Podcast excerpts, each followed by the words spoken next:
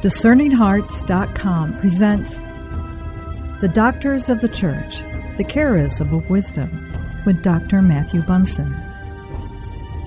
Dr. Bunson serves as the faculty chair of the Catholic Distance University. He is also a senior fellow at the St. Paul Center for Biblical Theology. He is the author or co author of over 45 books, including the Pope Encyclopedia, the Encyclopedia of Catholic History, the Encyclopedia of Saints, the Encyclopedia of U.S. Catholic History, and Pope Francis. Dr. Bunson serves as a senior contributor for EWTN. The Doctors of the Church, The Charism of Wisdom, with Dr. Matthew Bunson. I'm your host, Chris McGregor.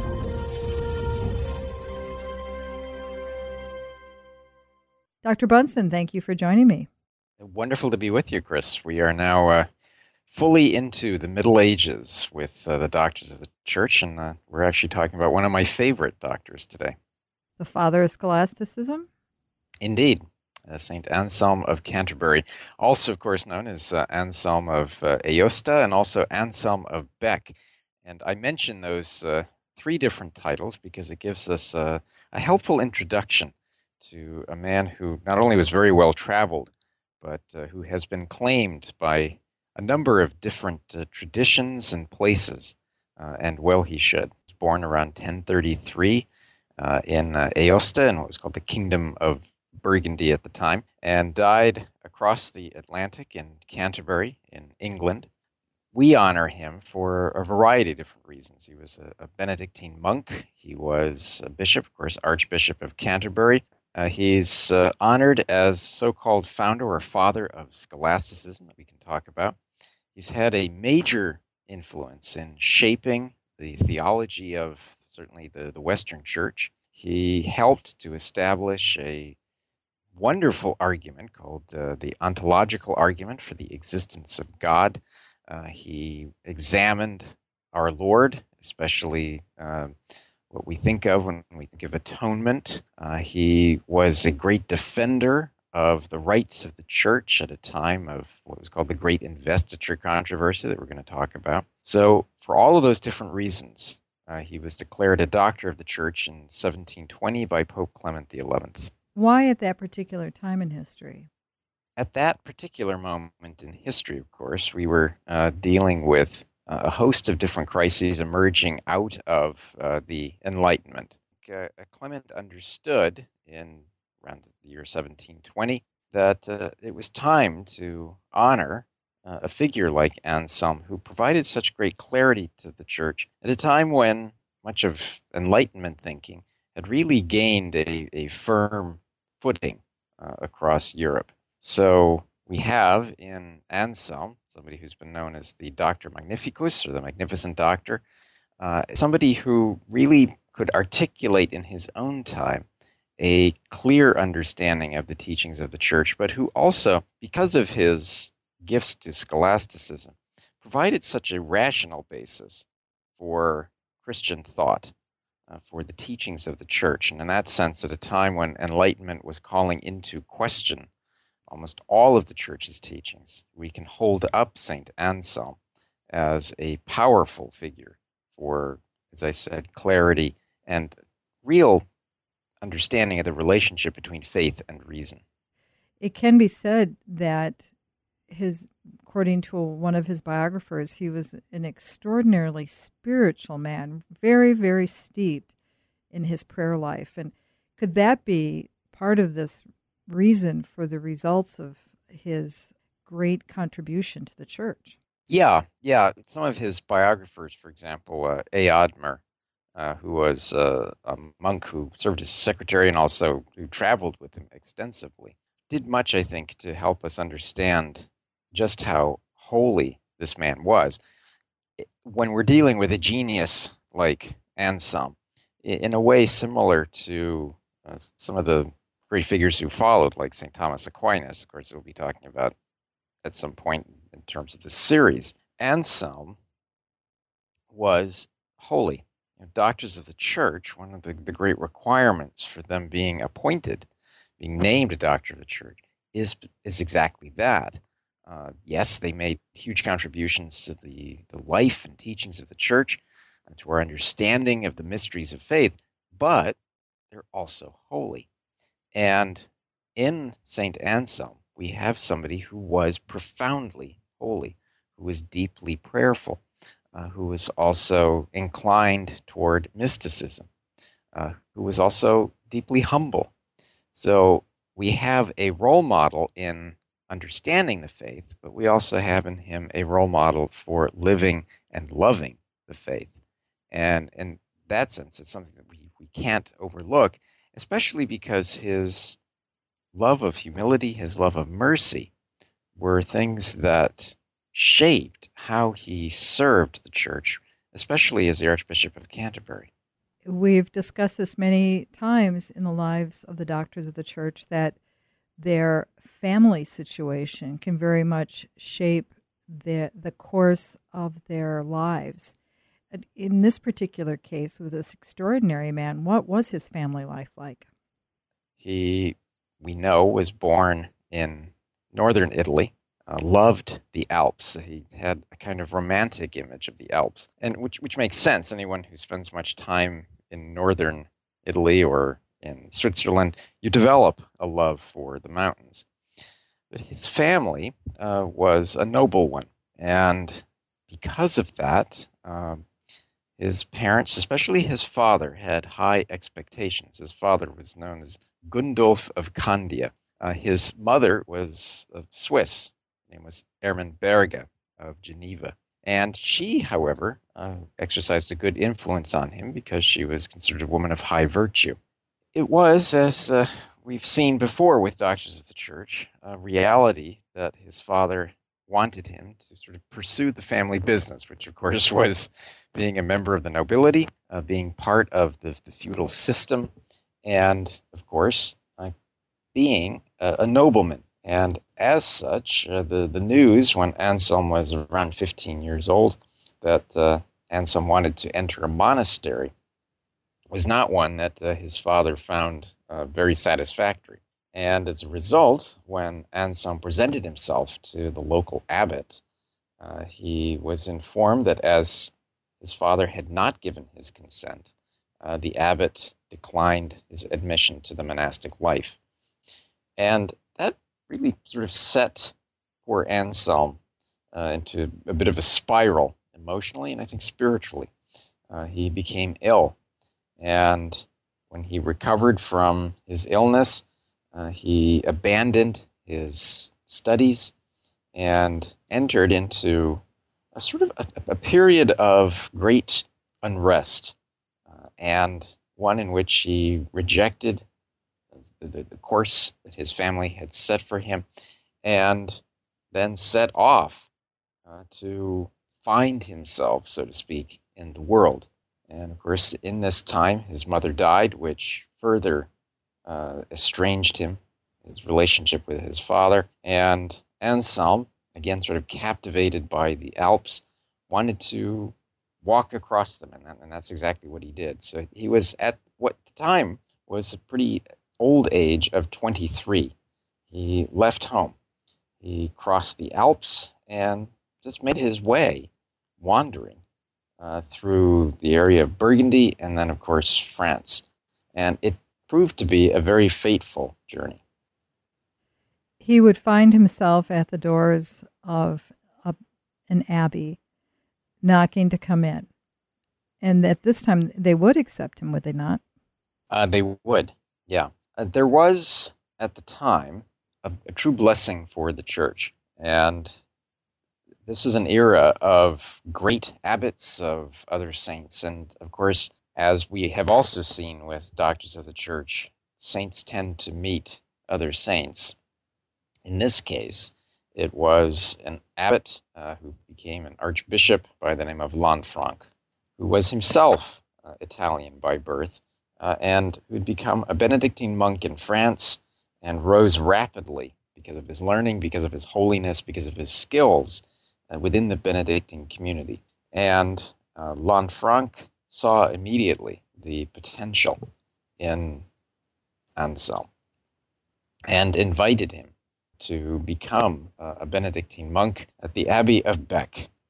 And and uh, there he stayed for quite quite some time. Bec, of course, uh, is found in Normandy, France. So at the time in in Europe, you could certainly travel, you could wander. It was a dangerous undertaking, even in the 11th century, and it was an adventure. It really was. And so, for someone to travel as he did from northern Italy all the way to Normandy in northern France this was a providential journey. And at the age of 27, after spending a little bit of time in Avranches, France, monastic community there, Anselm joined the abbey and became a novice and surrendered himself to the, the rule of St. Benedict. And it was wonderful medicine for him. There he was, uh, being groomed, being transformed by the life of the Benedictines. It's striking in, in two senses. One, that you have someone of Anselm's immense intellectual skills who finally felt the call, that sense of urgency to embrace, to fill himself up with the teachings of the church, with prayer life that the Benedictines could offer. But let's not overlook the fact that he was old at the time 27 even in the 11th century, was an old age for someone to become a monk.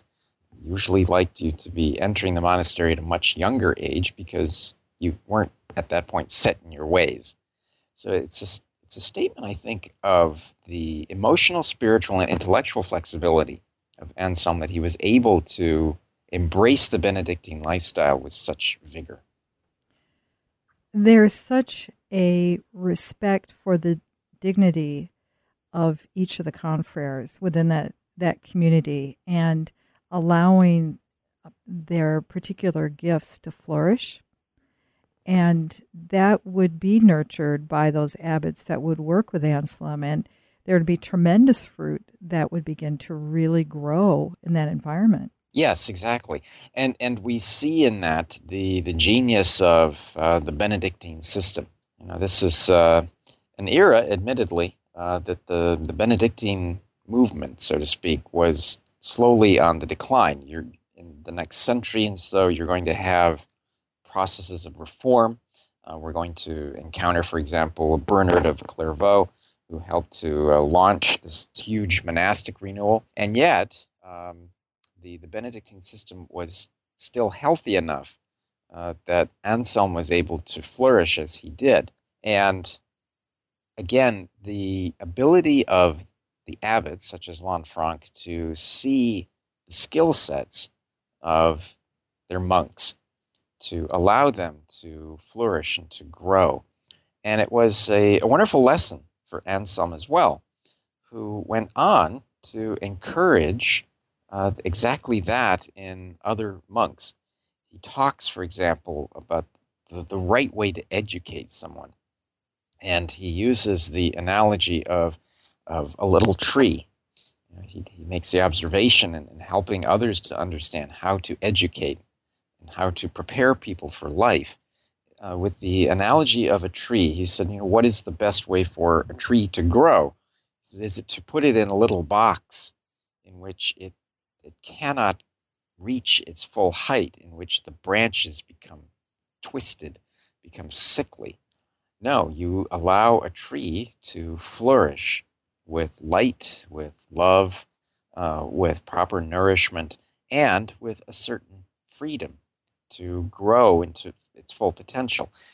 And I, the analogy is especially apt uh, because I think uh, in the Abbey of Bec, Anselm was given that room to fill himself up, as I was saying, uh, with the teachings of the church, with the spiritual life. And for that reason, uh, in 1063, after uh, just a few years of entering uh, the, the, monastery, I mean, consider, for example, that, that Anselm arrived in, in northern France in 1059, and yet in 1063, barely four years later, when Lanfranc was made an abbot in Caen, France, Anselm was elected uh, the prior of the Abbey of Bec. And this was a, a development that uh, was uh, a major disappointment to some of the other monks who perhaps saw themselves as um, far more qualified than he, one monk in particular. And that rival uh, was opposed at first to Anselm being prior. And yet, through patience, through diligence, through his generosity, uh, through his holiness, uh, also his skills as a leader, Anselm went on to hold this office for 15 years and became fast friends with this rival in the monastery, uh, so much so that uh, he cared for this rival monk uh, in the last days before this, this monk's death. So, typical of Anselm, he was very generous uh, toward those who at one time hated him, uh, who saw him as a rival. And sure enough, of course, after 15 years, um, the experiences that he had as prior had prepared him to move on to even higher office. We'll return in just a moment to The Doctors of the Church, the Charism of Wisdom, with Dr. Matthew Bunson.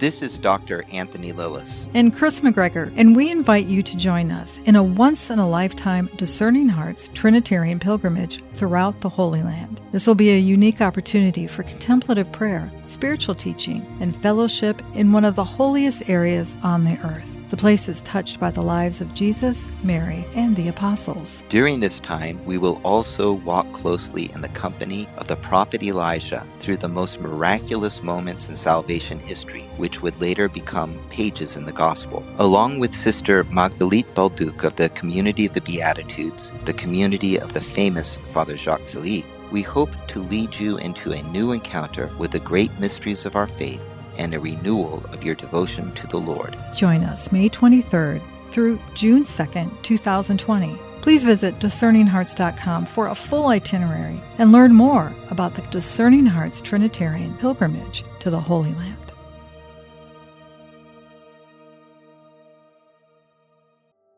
A prayer of St. Ignatius of Loyola.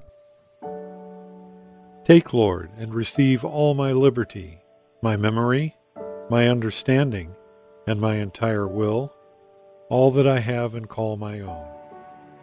You have given all to me. To you, Lord, I return it. Everything is yours. Do with it what you will. Give me only your love and your grace. That is enough for me. Amen.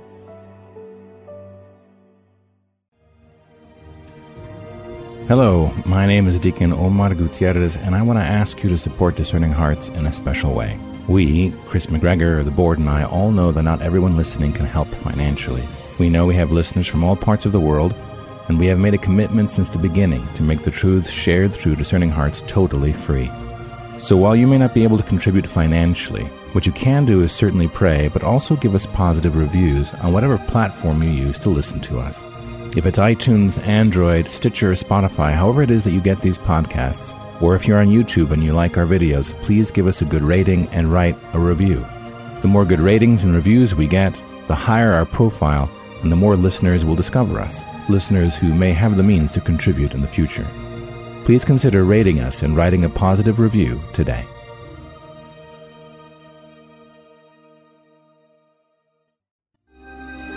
We now return to The Doctors of the Church, the Charism of Wisdom, with Dr. Matthew Bunson. I think this would be a good time, Dr. Bunson, to discuss this particular part of the world at this particular time. Uh, for much of the discussions that we've had, they've occurred in the area around Italy, the Holy Land, uh, the uh, the eastern regions of Christendom. Now we've moved into a portion around France, Normandy, would take us into England, where this is not necessarily a, a territory we ventured into in the past. No, you're, yeah, you're absolutely right. And there are two things to discuss. The, the first, of course, is the, the state of affairs in Northern Europe uh, in particular, northern France and into England. The other is sort of flows from that, and that is that we are now, as we've been saying, in the medieval epoch. And any discussion of the church, any discussion of the great figures of this era within the church, raises the titanic issue of investiture. And the two really come together. In this era, you had Europe emerging out of uh, what is euphemistically and, and so incorrectly called the Dark Ages. Some would argue, in fact, that the Dark Ages were continuing. You had in previous centuries these horrifying invasions uh, from the Magyars from the east, who ravaged much of Eastern Europe, the Norsemen, the Danes, the, the Vikings, who descended on much of Northern Europe, England, Scotland, and Ireland, uh, ravaging and burning and destroying. One group in particular, called the Norsemen, settled in northern France. And they were, through the work of the church, gradually civilized and became what were known as the Normans and lent their name to an entire region of northern France, of, of Normandy. And through their conversion, through their transformation, they became Christian knights and ardent defenders of the church, of the papacy. Now, feudalism very, very briefly, was the social and political structure of the age, in which you had a hierarchy of fealty. In other words, a, a hierarchy of obedience. From the peasant who relied on the local lord to the local lord who gave obedience to a higher lord, to the barons, to the dukes, and of course, ultimately to the king it was a system built on loyalty and service, fealty in return for protection and political rights, and one very much built on service and obedience. Why is this important? It's important because the church, as one of the key players in medieval civilization, was involved in feudalism. It had to be. And bishops and abbots became landholders, became participants in this political structure. Now, that brought with it great opportunity because the church was a, a, major landholder, it was a stakeholder in the political system of the era. But of course, as is obvious, it brought great dangers and risks because if a bishop was a landholder, was a participant in this feudal system, it meant, in a way, the, the danger of having two masters. One is obedience to the Pope and the Church, the other is feudal obligations to the king, uh, in, in some cases, even to some of the local barons. And out of that emerged a pernicious practice called investiture, in which the abbot or the bishop the archbishop would receive from the hand of their lord, this case, usually the king, for example, situations we're going to talk about, symbols of their office. Now, this denoted the idea of receiving a benefice, receiving position and status from a secular leader. The implication of that was that at the sacred aspects of the office perhaps also came from the secular leader. Certainly, the medieval obligations were. But the symbols of office then were a struggle, an investiture uh, in which the bishop or archbishop would receive the ring, the, the crozier, and other symbols of their office. The implication was, as I was saying, that they were now beholden to a secular leader. And the great struggle to end investiture became a recurring theme of the Middle Ages. It, it took up the energies and even the lives of popes, of archbishops, of saints, uh, and was a major flashpoint between the church and the secular leaders of the time. So much so that popes were deposed, popes were driven into exile. Leaders, uh, especially the Holy Roman emperors, would appoint anti popes, in other words, false claimants to the papacy, who they would try to impose on the church. It was a bitter, ugly, and at times very violent uh, struggle between the Holy See and secular leaders, and also between abbots, bishops, and archbishops and their own secular leaders. And this was a situation uh, that complicated the lives of almost every bishop and major prelate of the era. Anselm was certainly one of those. You would have to have an extraordinary charism to be able to live in this time, particularly as an abbot of a Benedictine community, because all the situation that you just outlined about the political situation, we have to realize that Benedictine communities have the potential to thrive in these in these cultures because of their containment and their the agriculture, the learning. Mm-hmm. The abbot would have to maintain that stability and their autonomy. They would have to be pretty savvy and have a charism to be able to negotiate all those particulars. Oh, yeah, absolutely. The monastic communities were like small cities. Mm-hmm. They were filled with places of learning. You had these incredible, the, the scriptoria, you had these these amazing libraries for the time. They were also places of sanctuary, of refuge, where people came for medical care.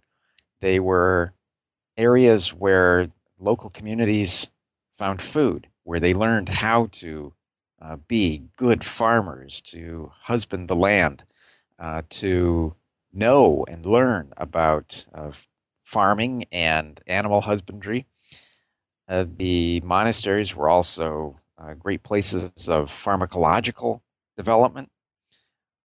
It's difficult to appreciate today just how significant the monastery was to the life of the average person. The abbot who was in charge of this not only had the care of his monks, but he also had the care of the whole community. And then, as, as we were just discussing, he was a player in the feudal life of the era. So, for example, as abbot of Bec, Anselm not only had to deal with the, the local archbishop, the Archbishop of Rouen, who was from time to time, depending upon the archbishop, determined to bring the monastery under his sway uh, because of the monastery's influence, but also because they, they felt a desire to exercise that sort of ecclesiastical. But he also had to deal with uh, the local lord. In, in this case, uh, it was uh, Robert de Beaumont, uh, who had his sort of feet in two places. He, of course, was somebody who exercised control over lands in Normandy as one of the, the Norman knights, but who also had properties in England. The same can be said for the monastery of Bec. As was the custom of the era, lords would give donations of land to various monasteries. In this case, the the abbacy of Bec became a landholder not just in Normandy, but also across the channel in England. And so one of the tasks of the abbot was to travel to England to oversee the proper care and functioning of the various land holdings uh, that the monastery might have. In that sense, too, he would probably be caught up again in discussions with the local lords, local barons, uh, who might control surrounding land, who might have issues of territory and uh, law and other issues. So your typical abbot uh, had a host of duties. It was not by any means an easy job. And it was because of those required visits to England that Anselm more and more became involved in the life of the English church. In going forward, we're going to discuss that time when he does become the Archbishop of Canterbury, as well as the many contributions that he has uh, left as a legacy for the church. Of course, his incredible writings and gifts to the church of philosophy, of theology, and of spirituality. And those are the two topics that we'll be focusing on, of course, in the next episode. Thank you so much, Dr. Matthew Bunson. Privileged to be with you, Kris. You've been listening to The Doctors of the Church, The Charism of Wisdom with Dr. Matthew Bunson. To hear and or to download this program along with hundreds of other spiritual formation programs, visit discerninghearts.com. This has been a production of Discerning Hearts. I'm your host, Kris McGregor. We hope that if this has been helpful for you, that you will first pray for our mission, and if you feel us worthy, consider a charitable donation which is fully tax deductible to support our efforts. But most of all, we pray that you will tell a friend about discerninghearts.com and join us next time for The Doctors of the Church, the Charism of Wisdom with Dr. Matthew Bunson.